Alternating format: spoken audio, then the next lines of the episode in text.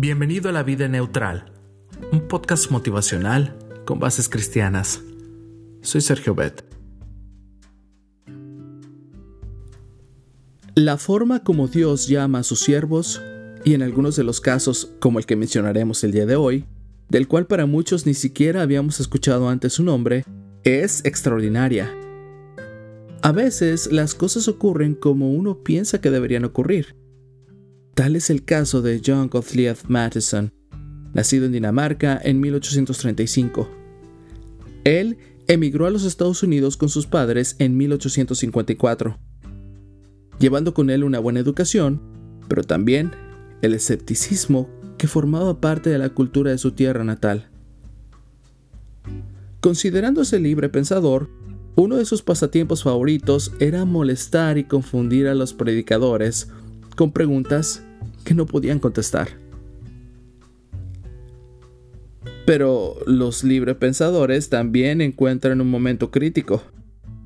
Y eso precisamente le ocurrió a Matteson cuando escuchó a un predicador que hablaba con entusiasmo de la belleza del cielo.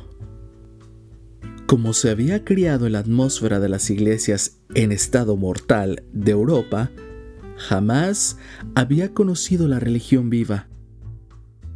Aquella experiencia lo condujo a una serie de acontecimientos de los cuales recuerda: «Solo en el bosque encontré a Jesús como mi salvador personal». Esto en mil ochocientos cincuenta y nueve. Muy pronto después de su conversión, se sintió llamado a predicar. Y así lo hizo. Aunque no conocía muy bien la Biblia, Dios lo bendijo desde el principio, pues la gente respondía a su obvia sinceridad a la predicación. En mil ochocientos sesenta ingresó al Seminario Teológico Bautista de Chicago y en mil ochocientos sesenta y dos fue ordenado al ministerio.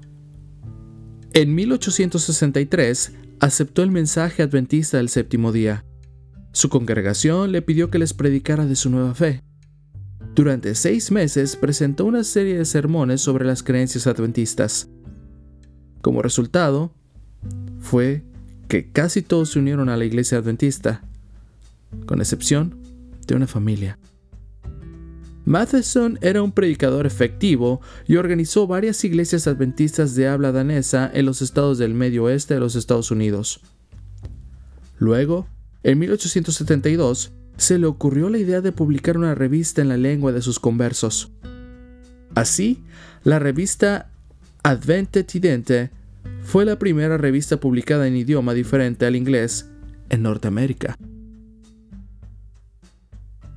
Pronto las revistas llegaron a su tierra natal y pidieron un predicador. Así, el hermano Matteson se convirtió en un misionero de Dios en su tierra natal.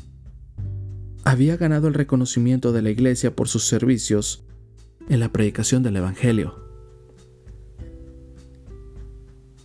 Hoy, puedes pedirle a Dios que te convierta en un misionero para su causa. Recuerda, hay gente en tu barrio, en tu escuela, en tu trabajo, dispuesta a escuchar al Señor.